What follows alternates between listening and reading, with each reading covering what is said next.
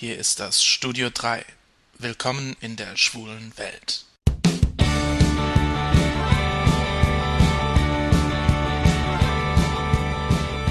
Hier ist der Jan aus Saarbrücken. Passend zu Ostern dreht sich bei mir heute alles um folgendes Thema. Passivphasen greifen an. Oder auch nicht. Die schwule Welt scheint oft seltsam geteilt in zwei große Fraktionen. Die eher aktiven und die eher passiven Männer. Die meisten Schwulen haben sich jedoch auf keine der beiden Seiten geschlagen. Sie haben erkannt, dass ihnen viel zu viel entgeht. Es gibt nun also aktive und passive Männer und Männer, denen beides gefällt. Es gibt aber auch ein Extrem, die Passivphasen. Gerade an Ostern muss ich zugeben, dass so ein vorbeihoppelnder Passivhase seine Reize hat. Aber Vorsicht, diese Hasen sind nicht ohne.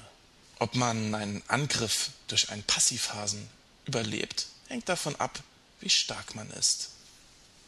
Naja, Passivhasen greifen nicht wirklich an. Sie sind eher extrem anstrengend.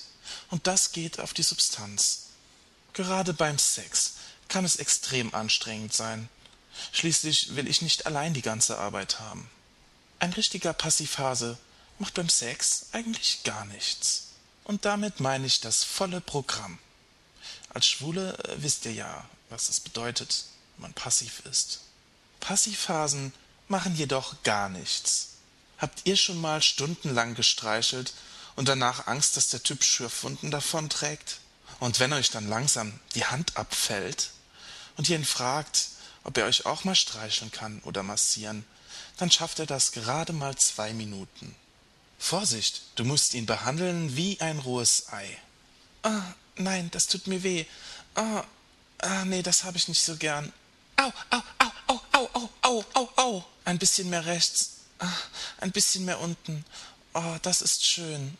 Ich kann es nicht mehr hören. Und wenn's dann richtig zur Sache geht, dann hält er eben still. Und dann, beim Einschlafen, fragt man sich unweigerlich, hat's dem Passivhasen überhaupt gefallen? Habe ich ihn abgeturnt? Bin ich doch nicht sein Typ? Gesagt hat er nichts und auch nichts Gegenteiliges behauptet. Aber genau das ist vielleicht die Art der Passivphasen. Und mal abgesehen vom Sex, Passivphasen sind in jeder Hinsicht schwierig. Du sollst entscheiden, in welchen Kinofilm ihr geht, und am Ende ist er völlig unzufrieden, weil ihm der Film nicht gefallen hat. Im Restaurant bestellt er immer genau das gleiche wie du. Passivphasen stellen die Bedürfnisse der anderen immer vor die eigenen. Sie lassen die anderen entscheiden und tun und machen. Sie lassen sich treiben, wie ein Blatt im Wind. Doch dass sie dabei nicht glücklich werden, das merken sie gar nicht. Na, vielleicht doch. Ich meine, wer selbst keine Entscheidungen trifft und andere immer für sich entscheiden lässt, der kann mit diesen Entscheidungen nicht immer einverstanden sein. Das frustriert und das macht zickig. Manche Passivphasen sind richtige Zicken.